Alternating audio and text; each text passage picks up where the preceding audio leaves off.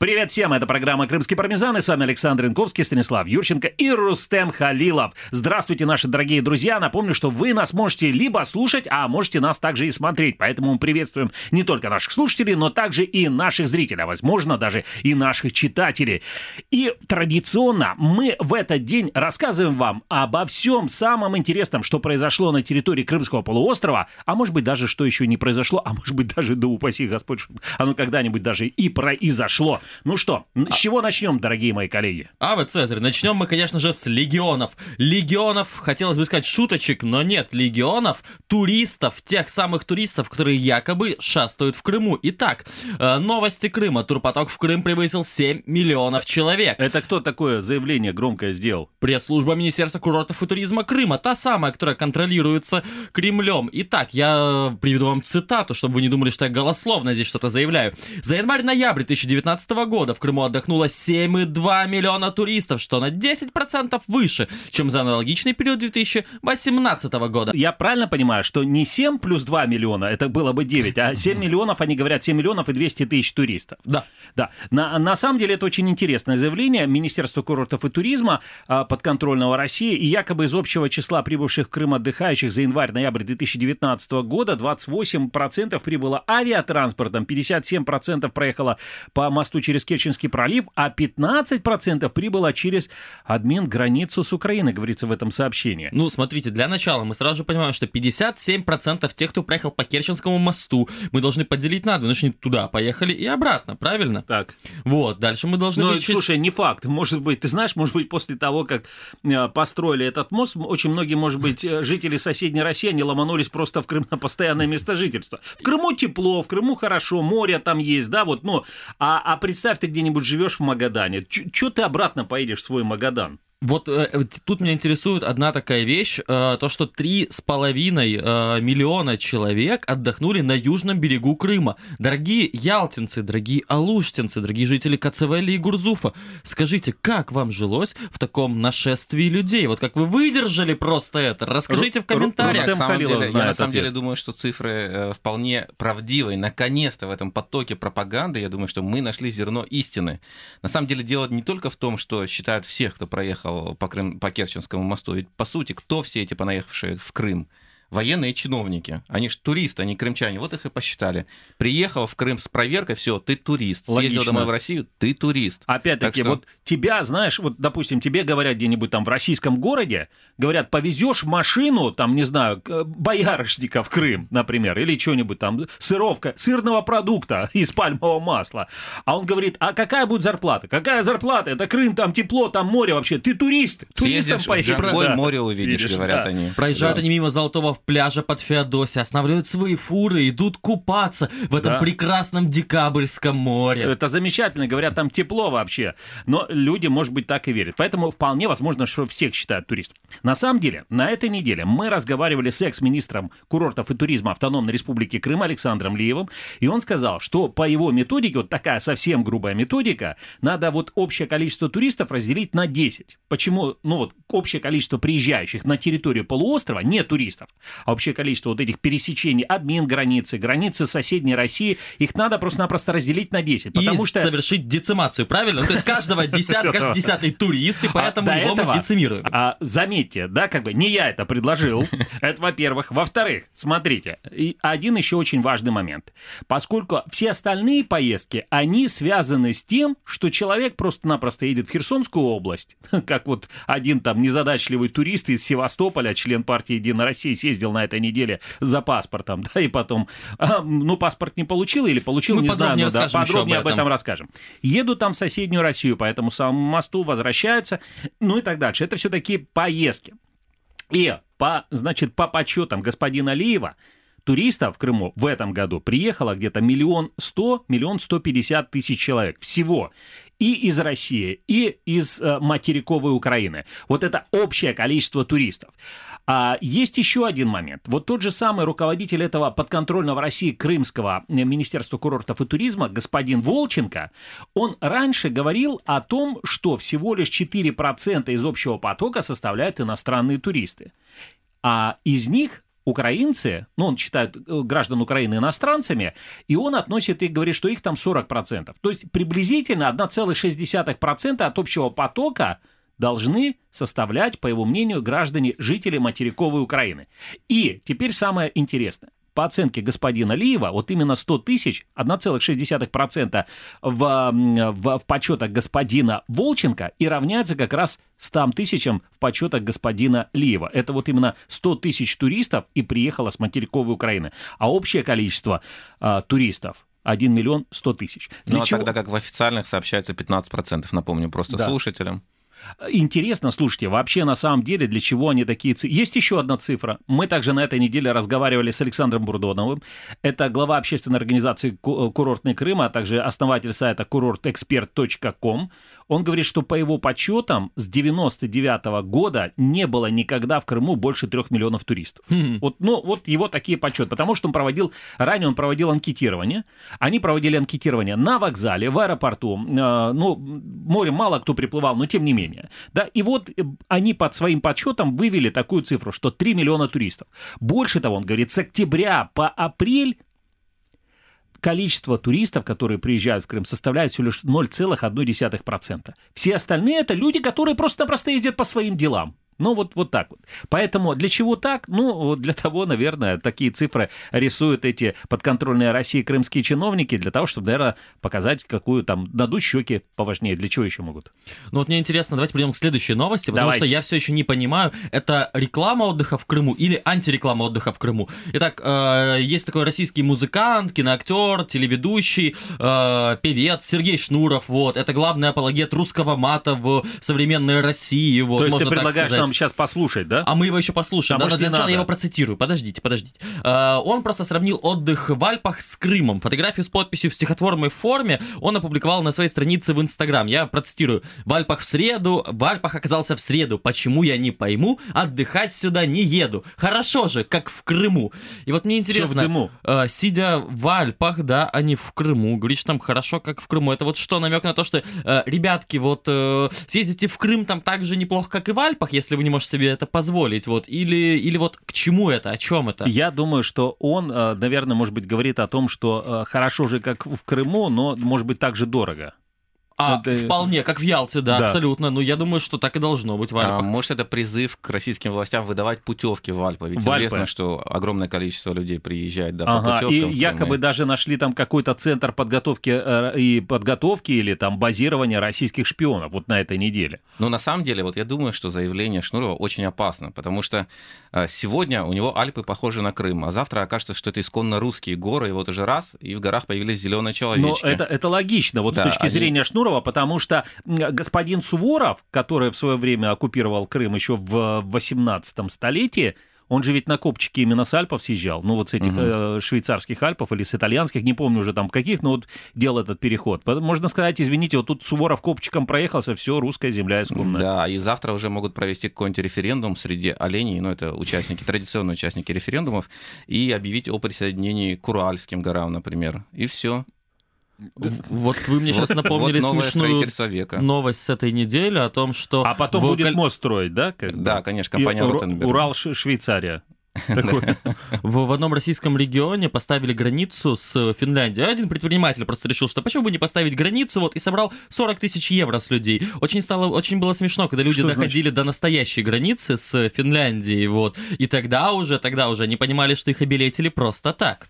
Вот. Это я к тому, что, ну, туризм бывает очень разный, и, в принципе, мне кажется, что заявление Сергея Шнурова опасно тем, что, возможно, он крымчанам предлагает съездить в Альпы и сравнить, и вправду там так же хорошо, как в Крыму или нет, а как бы крымчан лучше не заниматься туризмом. Про Сергея Шнурова я еще хочу вспомнить вот такое. То есть напомню, во-первых, что он выступал в Крыму уже дважды. Это было... После, в... Ты имеешь в виду после 2014 Пос... года? Да, это было в 2018 и 2019 году на фестивале ZB Fest 2019 в Балаклаве. И вот туда он поехать, простите меня за сленг, не засал. А вот куда он боится ехать, давайте мы послушаем отрывок из его интервью, которое он давал в 2017 году телеканалу «Дождь».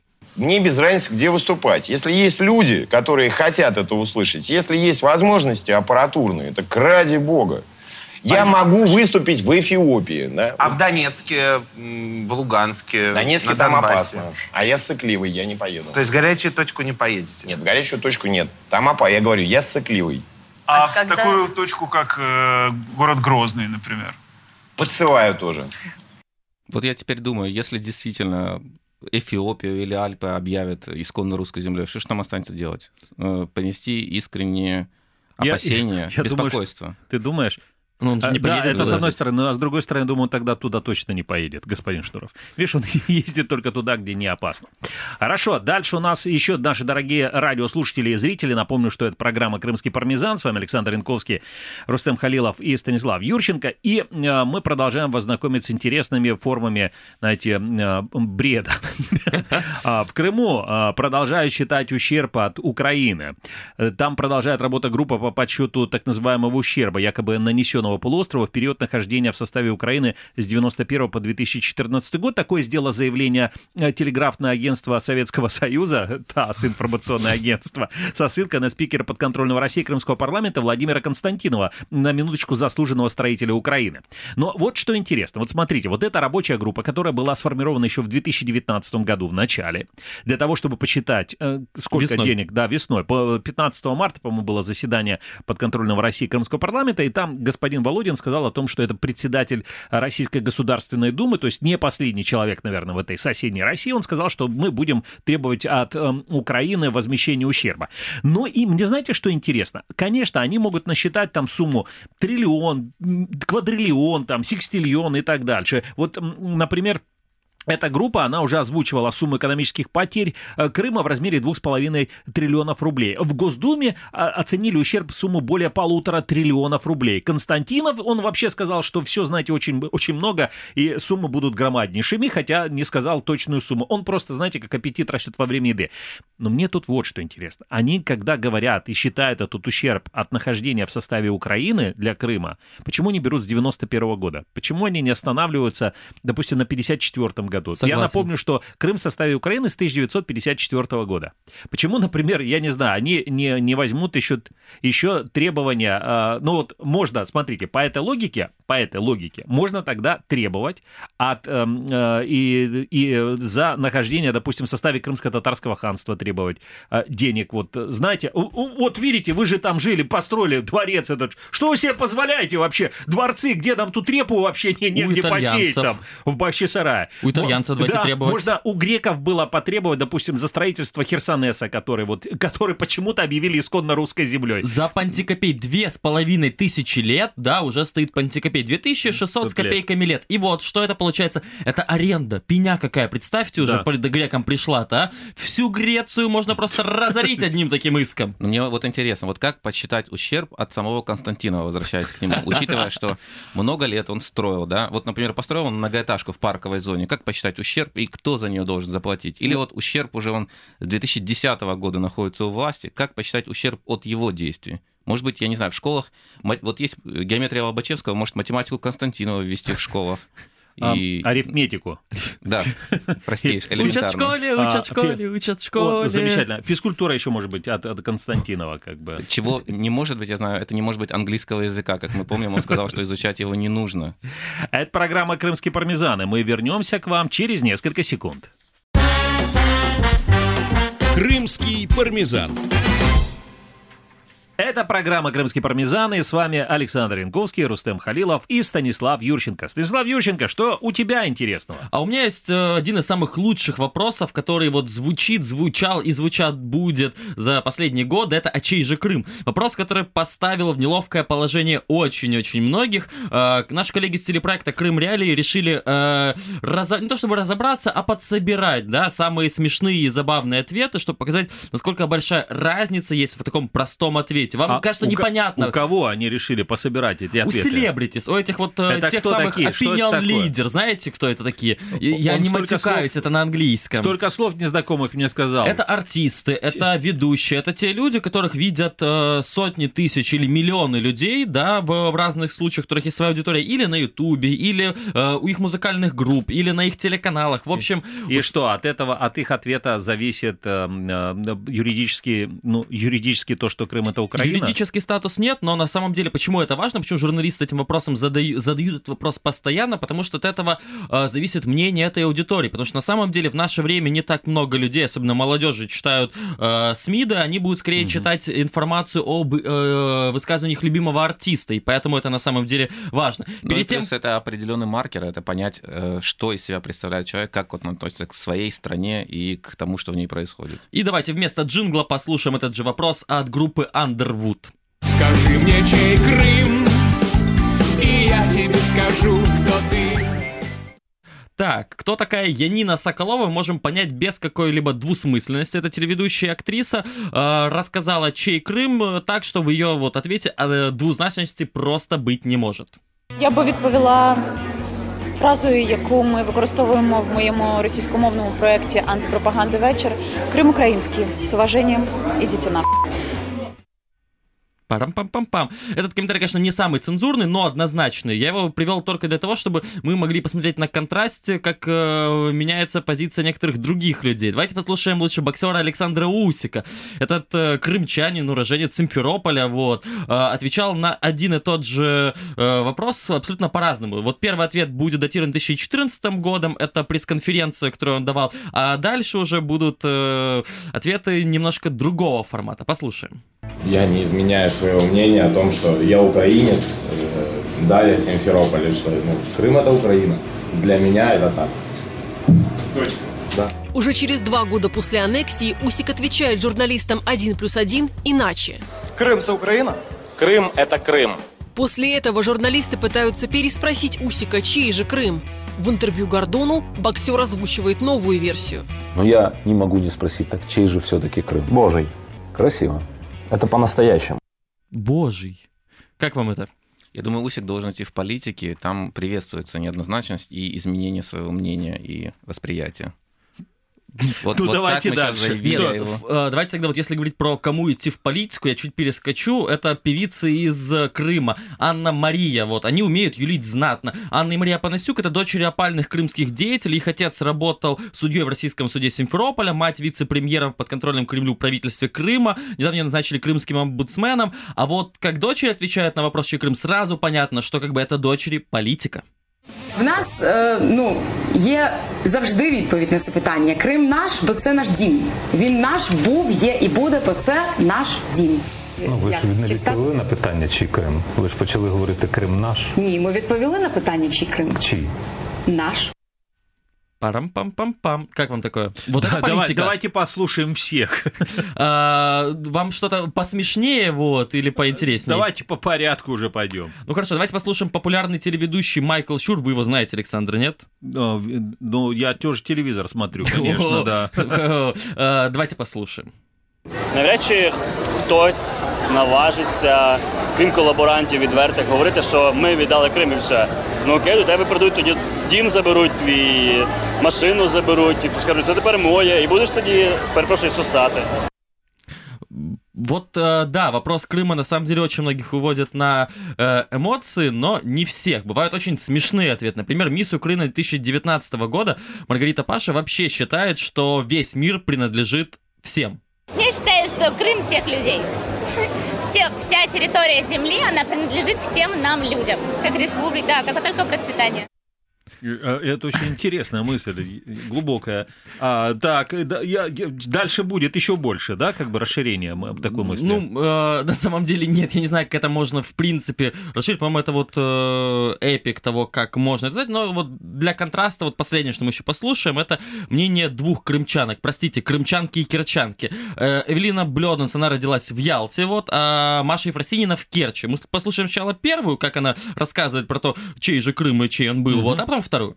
Там был украинский язык, мы изучали в школе и так далее, но все говорили всегда по-русски.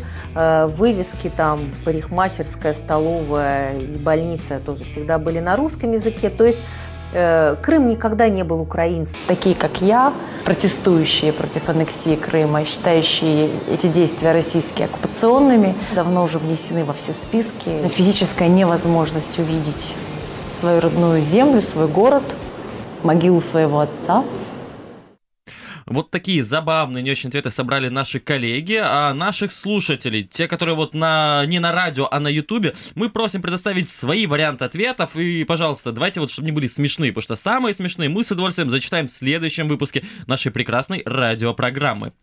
А вам что больше понравилось, коллеги? Я даже не знаю, все такое вкусное, как бы, и все такое разное. А, инте... Ну, на самом деле, у меня есть свое мнение, я его уже задал, сам поставил или озвучил там а, в самом начале. То есть, лично мое мнение, оно не зависит от того, что говорят э, люди в экранах телевизоров или, э, или там, ну, не знаю, какие-то властители дум, которые публикуют каждый свой шаг в Инстаграме, например. Да, ну вот не зависит мое мнение от того, и я не поменяю свое мнение от того, что он напишет там у себя в каком-нибудь блоге, что Крым это всех людей, там я не буду, я не прекращу считать, что Крым это украинцы. А ваши понтийские регионы будут следовать за вами? Конечно, да. И...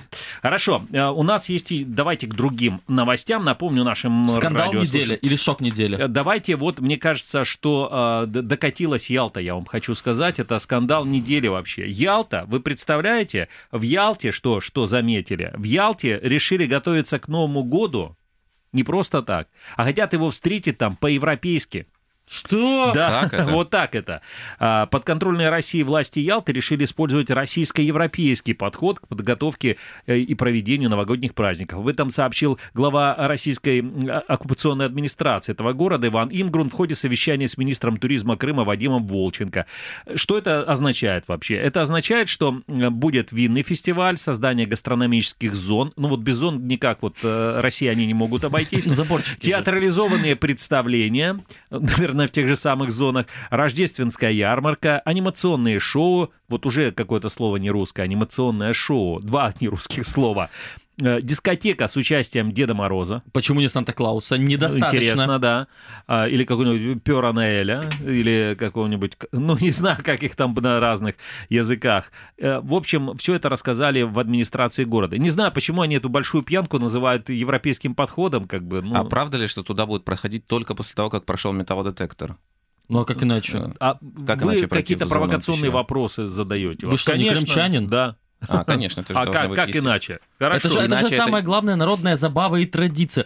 Попищать перед металлодетектором, пообщаться с охраной, показать им сумку, вот. Вы что, Рустам, это же самое прекрасное. Люди в Крыму одиноки. Вот им скучно жить. А тут у них есть очереди, у них есть очереди перед металлодетектором, общение с охраной. Это же прекрасно. Еще и казачки с нагайками, я думаю, будут ходить. То есть ну что же вы? социальные связи получаются. Ну да, да. Здорово. А вот теперь смотрите, еще одна новость, опять-таки, из Ялты. Вам кто-то платит, признайтесь? Да.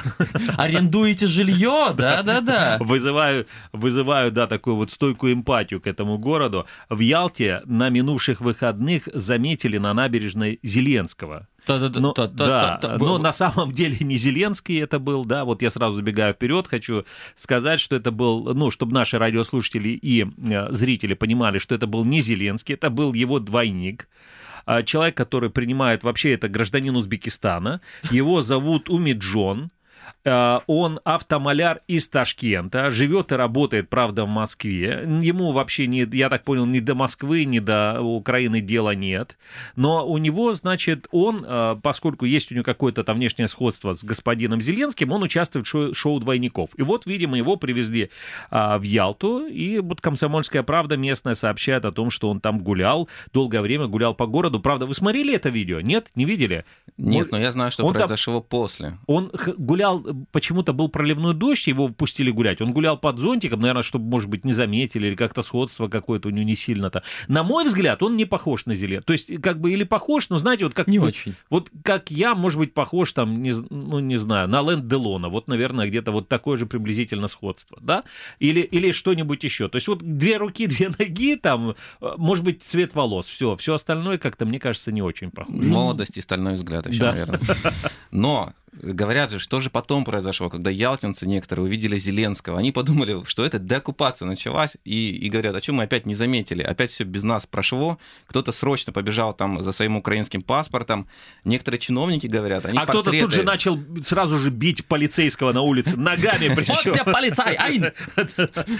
Э, не договорил про чиновников. Они побежали же быстренько портреты перевешивать и в срочном порядке забывать первые строчки российского гимна. Но больше они так не помнили, но вот это старались э, забывать. Забывать, да, Продавцы говорят, что шампанское закончилось очень быстро в И перестали магазинах. принимать рубли, сказали, берем теперь только гривни. Да, совершенно верно. Вот. А некоторые ялтинские блогеры, они начали писать у себя сразу, что мы же всегда были за Украину. Мы, ж Ми завжди українські були шпіони. за За неньку Україну, Україну. да. Ми за ми це все робили на благо нації. А это, Вот слушайте, там даже это, прочел. да, на, на самом деле вот приблизительно так все оно и будет.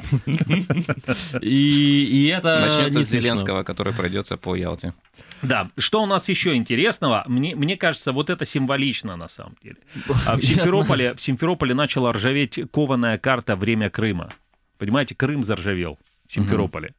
А, Там раньше установили такой арт-объект. Ну, выковали из железа, выковали карту Крыма, ее поставили, а, значит, в День народного единства соседней России. И прошло совсем немного времени, а карта уже заржавела. А вот как так? Ну вот, Александр, вот ты, э, объясните, пожалуйста, то есть есть же металлы, которые ржавеют, есть, которые не ржавеют. Но с кем нужно быть, чтобы изначально делать так, чтобы, ну, оно было плохо? Может быть, это хитрый ход, вот, то есть ржавым Крым и должен быть, он не должен быть таким красивым и модным. Крым, Смотри, понимаешь, большая э, история. В Как- этом большой символизм вообще в ржавом Крыме. Дело в том, что Крым это такой, по мнению руководства России, непотопляемый авианосец. Авианосец, он делается обычно из металла.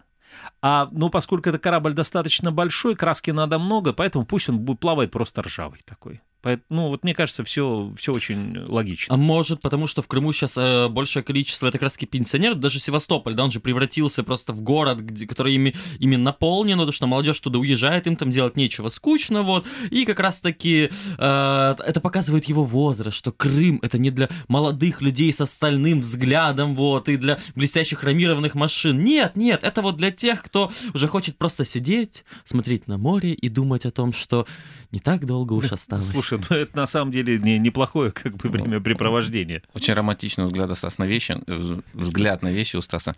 А, возможно, даже само железо воспротивилось уже оккупации. Говорит, мы не хотим ржаветь, э, просто стоять в несвободе, мы будем ржаветь. Вот такие вещи происходят. А, Это программа «Крымский пармезан», и мы продолжим ее через а, пару минут. Крымский пармезан. Это программа «Крымский пармезан», и с вами снова Александр Янковский, Станислав Юрченко и Рустем Халилов. Э, Да. И я расскажу тут удивительную новость. В пятницу, 6 декабря, на площади Ленина в Симферополе случилось невообразимое. Традиционно перекрыли часть площади из-за неопознанного пакета. Что же произошло? Бойцы народного так званого ополчения обнаружили недалеко от монтируемой новогодней елки черный пакет с неизвестным содержимым. По правилам безопасности они заблокировали часть площади, э, людям предлагали обойти все, позвали полицейских, полицейские методом тыка выяснили, что в пакете творог, оцепление сняли, а что случилось с творогом, неизвестно. Значит, там был творог или творог, это литературная норма, я скажу вам. Э, В принципе, это вариативно допускается здесь. Вот когда полицейские пришли домой и рассказывали, вот жены как раз и спрашивали, творог Или или творог там был. А, не А, ложечкой тыкали? Нет, э, тыкали А не они ополченцам, понимаешь, потому что как бы их не жалко полицейским. Люди, они все равно бесполезны, алкаши в основном, да, вот поэтому тыкали ополченцам этот, этот пакет. Ну, Ням-ням-ням-ням. Я думаю, вот Теперь интересно. Мы знаем, мы знаем, как в Крыму разминируют важнейшие объекты. На самом деле, зовет ее начальник вс- всех полицейских, говорит, так, вот ты на этой неделе напортачила, там, министра остановил. Все, ты идешь сегодня разминировать, вот тебе железная палочка, все, иди разминируй. Он говорит, ну а как же, а как же, вот у меня семеро детей. А начальник ему говорит, ну, как у саперов, одна нога здесь, другая там. Вперед и с песней. А «Горемычный если что, наш». дети твои в ополчение пойдут? Да, и будут находить снова пакеты. Пакет. Не, вообще это интересно. Тут в этой новости, знаете, не сообщается только одно. А потом что сделали с этим творогом, творогом? То есть ополченцы его съели или нет? Нет, конечно, вы что? Закусили они боярышник как бы или нет свой? Ну, учитывая, что этот творог, которым пытались взорвать, собственно, центр Симферополя, я думаю, что его как э, украинский продукт из Украины привезенный, его аккуратно в море. Hurricane Да. 200. Вы знаете, мне кажется, на самом деле, что вот в сообщении полиции должно было быть указано, что это белое вещество, похожее на творог. А вот, знаете, я не верю, что... как- Неизвестное а когда белое вот- вещество? когда говорят, а так сразу это творог или творог, видите, вы даже разобраться не можете, творог там был или творог.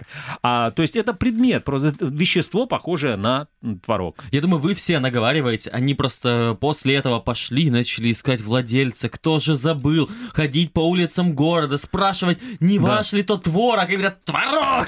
Поймали семь человек, которые говорили творог, и они все сознались, что это их. Что это их пакеты, они пытались с помощью творога или творога взорвать здание там Совета Министров. Да, а пытали их с помощью палочки, да?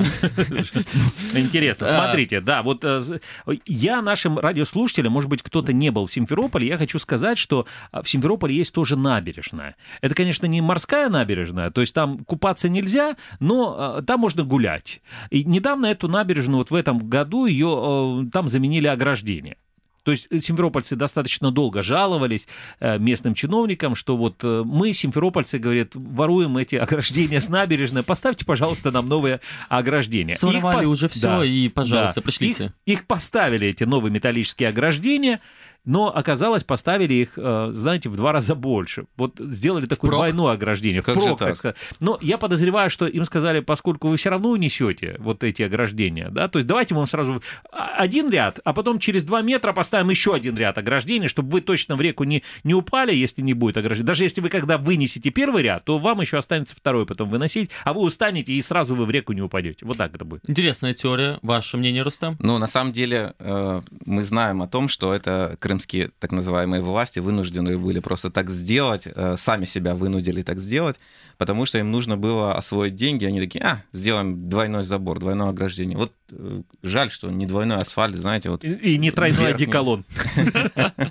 Вот одеколон, возможно, там был, но если был двойной асфальт, верхний свой разбился, а нижний остался. Вы не представляете, дорогой Рустем Халилов, как вы близки к, к истине. Даже не к правде, а к истине. Дело в том, что в Симферополе на этой неделе сняли асфальт сразу с нескольких улиц. С тех самых улиц, на которых весной его положили. Там сделали капитальный ремонт. То есть его Потом- до весны сняли. Его сняли до весны, сказали, он пол- полежит в хорошем месте под крышей. Ну, хороший асфальт вообще на дороге не валяется, да? То есть его надо снять, положить. А Как потом летнюю его- резину, да, на зиму убирают? А потом его опять покладут туда. Да. Но говорят, что после того, как поставили двойные заборы, количество пьющих людей в Симферополе уменьшилось, потому что э, несколько людей сразу увидели двойные заборы и говорят, все, уже все, надо бросать. Двоится у нас, поэтому хватит. Ой, можно я А про теперь, да, теперь переносимся, это программа «Крымский пармезан», и сейчас мы вас, наши дорогие слушатели и зрители, перенесем в славный город Керчь.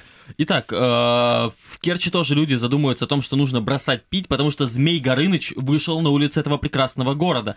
Я не шучу. Целых 30 единиц спецтехники и новый пылесос Змей Горыныч. В этом сообщила пресс-служба предприятия «Жил сервис Керчь». Уже третий день в Керчи работает и система пылесос, которая установлена на базе 10-кубового автомобиля КАМАЗ. За один Подожди, раз пылесос Змей Горыныч может собрать до 15 кубометров спрессованного мусора. У меня один вопрос. Вот ты говоришь, это сообщает пресс-служба «Жил-сервис Керчь». По-моему, это сообщает пресс-служба «Не жил-сервис Керчь». Ну, вот как бы не жил и как бы и привыкать и не был, и, и не стоит, в музыкантов. принципе, даже к этому всему привыкать. А нас- вообще для чего этого Змея Горыныча его придумали? Я вот, я вот знаю, зачем. Это для того, чтобы глава оккупированной Керчи мог сказать, наши люди живут как в сказке. Вот сейчас Змей Горыныч пошел, а вот уборщики сейчас будут Иванами Царевичами. Ага. И все, и в сказку ты попал, и попробуй Так потом бороться пожалуйся. с ним будут тогда эти уборщики. И это справедливо на самом деле, потому что тот самый Змей Горыныч, чтобы вы понимали, эта змеюка и тварюка ворует у бедных людей работу, потому что он упрощает и ускоряет работу, позволяя, э, ну, он гораздо быстрее собирает мусор с улиц А, города, и есть это- получается, дворники окажут, могут оказаться не нужны. Мне кажется, что скоро они наберут богатырей и пойдут бороть эту гадину, и таки поборят, мне И, кажется. на- и найдут творог в пакете. Хорошо. Что еще интересного из Керчи? Значит, на опоре Керченского моста нарисовали строителя с котом. Ну, с, с котом нарисовали и с собакой. То есть есть кот, есть собака, есть строитель. Э, Это такой, это называется сейчас еще одно новое слово мурал. На нем изображен строитель с талисманами моста, э, котом мостиком и псом цыганом. Пес это типа смотрящий за Тузлой, как они говорят. Ага. Как сообщает пресс-служба транспортного перехода, 20-метровый рисунок увидят пассажиры поездов, а также экипажи проходящих под мостом судов. Я это- представил, как поезд притормаживает. Теперь смотрите, внимание. Этот мурал посвящен команде, строящей мост. Работа над портретом велась на протяжении двух недель. Теперь все Всё стало, понятно. теперь Кот все и стало собака на свои построили места. мост. Да, кот и собака строили этот мост. Василий Это- Петрович где был в это Нет, время? смотри, это продолжение сказки старой, да, не сказки, а были точнее, про дядю Федора, пса Шарика Мгм. и кота Матроска. То То есть- есть... они, в принципе, они теперь чем занимаются? Они вот теперь занимаются такими вещами. Как бы. Простоквашино уже не то. Да, уже не то. А Печкина еще осталось только им найти. Но вы обратите внимание, что кот вот становится желательным, желанным атрибутом всяких э, памятников э, на полуострове. Например, был там зеленый человечек с котом, да, теперь вот строитель с котом, потом будет судебный исполнитель с Да, котиком, зелёный мэр человечек города на- с котиком, э, царица Екатерина, ну, с котом, а не с лошадью, как вы могли подумать. И даже если нарисуют там Путина с Медведевым, то все будут знать, что Путин с котиком. Путин с котом. И только в Керчи, только в Керчи строители и э, мэры городов будут ставить им памятники не с котом, а с рыбой. Ну да, с хамсой или с селедкой. Все ж, все ж четко и правильно. Ну, В Коты принципе, у я, нас- вам, я вам скажу больше. Любой памятник с котом, с котиком, да, он э, предполагает, что этот памятник с рыбой. А, а если даже рыбу не видно, просто кот его съел, эту рыбу. Она в котике. Так, я прерву вас, потому что мне очень важно дать одну новость. Э, Я вот скажу так, что я уже неделю хочу, чтобы она прозвучала в нашем эфире. Она не совсем про Крым, да, но она э, про то, как э, это немножко объясняет, почему Крым выглядит таким прекрасным и заманчивым для столь многих, возможно, для самих крымчан. Это вот решение всех проблем крымских, на самом деле. Мне кажется, сейчас тестируется в Подмосковье, вот, потому что э, в России уже придумали, как сделать Крым всемирной здравницей, самым красивым на свете. Вот пока что тестируют, правда, на коровах. Так вот. Не-не-не, Стас, ты неправильно рассказываешь эту новость. На самом деле там тестируются специальные приборы для выдачи всем пассажирам поезда Москва-Симферополь. Правда, тестируют эти приборы пока что на коровах. А вот, а вот тебе рассказывай, что там произошло. А, будущее наступило. На подмосковной ферме протестировали прототип очков виртуальной реальности для коров. В них животные выглядят даже слишком футуристично. Предполагается, что VR-очки помогут коровам расслабиться и почувствовать себя немного счастливее. Спокойная обстановка приводит к повышению удоев, поэтому животным VR показывают летнее поле. Все логично, смотри. Значит, им показывают летнее поле. Тем туристам, которые будут ехать из России в, Мурал Крым, тут будут показывать. Им будут, им будут показывать, не знаю, Мурал, там, море, зеленое поле. Говорит, увеличение надоев, да, то есть вот их доить будут больше после этого. Но вы знаете, что, наверное, я думаю, это поле снимали в Индии, и коровы э, совершенно расслабились, думают, ну вот мы А там ничего не Индии, не мы- угрожает же в мы- Индии, да, да, мы же там священные, нам ничего не угрожает, и, и во-вторых, мы вообще за границей сейчас. Но на самом деле все же начинается с поля. Сначала месяц-другой покажут поле, коровы привыкнут, а потом обяжут тех, кто транслирует туда поле, час-другой день стань- ставить обязательно э, отрывки с федерального послания Путину. Потому что коровы должны еще идеологически пропитываться, и молоко потом у них будет идеологически выдержанное. Да, логично. Детям потом давать молоко, чтобы они с молоком не матери, но корову впитывали как бы слова Путина. Да, и выпил стакан молока, как будто Путина послушал. Да, как будто вообще стакан бояры навернул. Будет кем я приблизительно тут такой сижу? Такой же эффект. Можно меня выпустить отсюда? А, Нет, тебя, знаешь, тебя нельзя отсюда выпустить, потому что к тебе некуда бежать больше, Стас, понимаешь? Вот у меня есть очень интересная новость. Судно, князь Владимир, будет совершать круизы по непризнанным территориям. Я хочу нашим слушателям и зрителям напомнить, что вот уже несколько лет подряд пытаются запустить круизы черноморские из Сочи в, в оккупированный Крым. Россияне даже купили для этого бывший автомобильный паром, переделали его в круизный э, корабль и назвали «Князь Владимир», и а, пытаются, ну, сделать несколько каких-то рейсов. Все время как-то очень неудачно. То он горит, то у него там с двигателями какие-то То проблемы. приходит да. на полгода позже, Позже, начинается но рейс. так было. Это на самом деле это не опоздать. Знаешь, если ты пришел в тот день, в который обещал, это ты не опоздал. После Почты России, да, это не Да, опоздание. а вот, э, значит, следующей весной якобы этот черноморский круиз должен расширить маршрут и стать, э, ну, что называется, международным. То есть он должен ходить также еще в оккупированную часть Грузии, в Сухуми.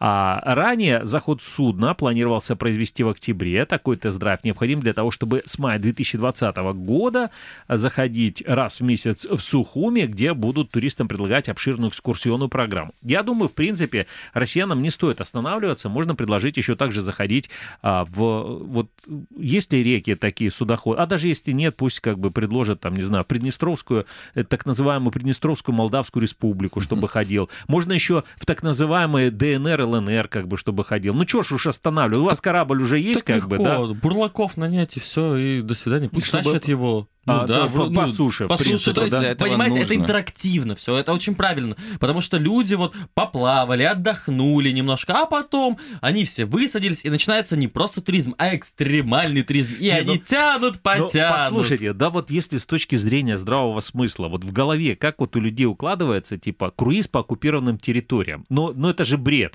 просто бред. Ну, Э, Зато они могут сказать, что это же международный, Ага, э, собственно, туризм. круиз. И домой придут в свое село и скажут, все, я был уже за, за границей уже побывал». был, вот мне нельзя выезжать, а вот за границу, а уже, считай, был и в Украине, да, и в Грузии был, и, Да. а, да, и э, где-то, может быть, и в Молдову, если они сделают туда какой-то рейс.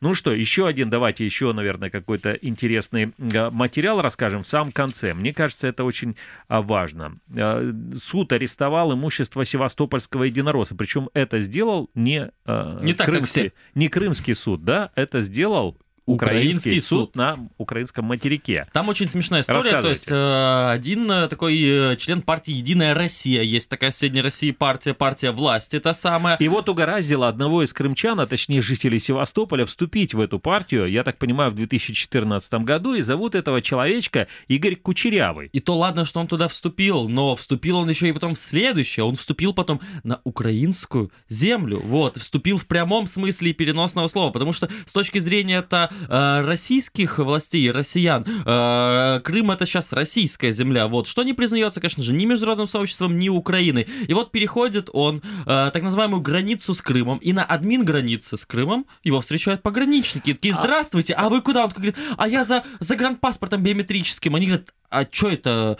Он говорит, ну, понимаете, там в Крыму скучно, вот, а ездить никуда нельзя с этим двуглавым орлом, с красной книжечкой, вот, мне бы синенькую, чтобы куда-то поехать. Они говорят, пойдемте, пожалуйста, в службу безопасности Украины и пообщаемся. Э, пока что Кучерявого еще не арестовали, вот, свидетельствует только о том, что он рассказал многое э, спецслужбам про то, что же и кто же делает в Севастополе, вот, пока что только арестовано его имущество, э, но не он сам. Мгм. Значит, Ну, кто такой вообще Игорь Кучерявый? Игорь Кучерявый, по сообщениям прессы, это э, член партии «Единая Россия», человек, у которого якобы есть какие-то награды от российского государства, в том числе эта медаль, а, э, такая, значит, как бы пресловутая медаль, за, которая называется «За возвращение Крыма». Ее выдавали всем, кто был в той или иной степени причастен или не причастен к оккупации, но очень хотелось э, ему быть, по крайней мере, причастным к российской оккупации Крыма. И также он руководитель одной из первичных организаций этой самой партии «Единая Россия». А, Насколько я понял, этот господин приехал э, на материковую Украину один раз, он подал документы, потом он вернулся в Крым, то есть для того, чтобы получить этот, этот загранпаспорт биометрический. Потом он поехал второй раз уже за самим загранпаспортом, и вот на обратном пути как раз его и, что называется, хлопнули на админ границы. Но э, говорите, что он э, рассказал уже очень много интересного. Кстати, сам севастопольский губернатор российский, господин Развожаев, уже сказал, что это как не- некрасиво вообще произошло. Но не то, что его там задержали на границе, член а, а админ. Границы, а то, что член партии как-то некрасиво поехал за загранпаспортом и вообще вперед своего непосредственного начальника. Пон- Понимаете, я думаю, что Развожаева больше всего в этой ситуации его возмутило то, что какой-то, него понимаете, нет. мелкий клерк поехал первым, а не он поехал за загран- загранпаспортом украинским. А я знаю, в чем корень проблемы. Потому что тот самый Кучерявый явно подписан в Инстаграме на Шнура. Он прочитал и решил сравнить таки Крым с Альпами. Вот и все. Э, На самом деле пользователи социальных сетей ярко отреагировали на содержание, и э, некто, кто-то предлагал принять самые жесткие меры против таких случаев, потому что нельзя выпускать члены, э, членов Единой России на Украину, пишут они вот э, про, хотя следовало бы написать в Украину, а лучше за границу вообще. Они наше достояние, их надо ох- охранять, пишут некоторые пользователи. А еще что пишут? Еще они пишут, например, вы меня, извините, когда в камеру бросают единоросса, хоть в украинскую, в московскую, американскую камеру, неважно, настроение у людей поднимается на все 120%. То есть вы подозреваете, что господина Кучерявого специально как бы отправили на материковую Украину для того, чтобы поднять настроение севастопольцев? Ну, я думаю, что вот как э, Станислав сказал, Шнур на самом деле на все это подбил описанием прекрасных Альп. И человек вот поехал. А это была прекрасная программа «Крымский пармезан». Ее провели прекрасные ведущие Станислав Юрченко, Рустем Халилов и э, Александр Янковский. Всего вам доброго. А вот Цезарь.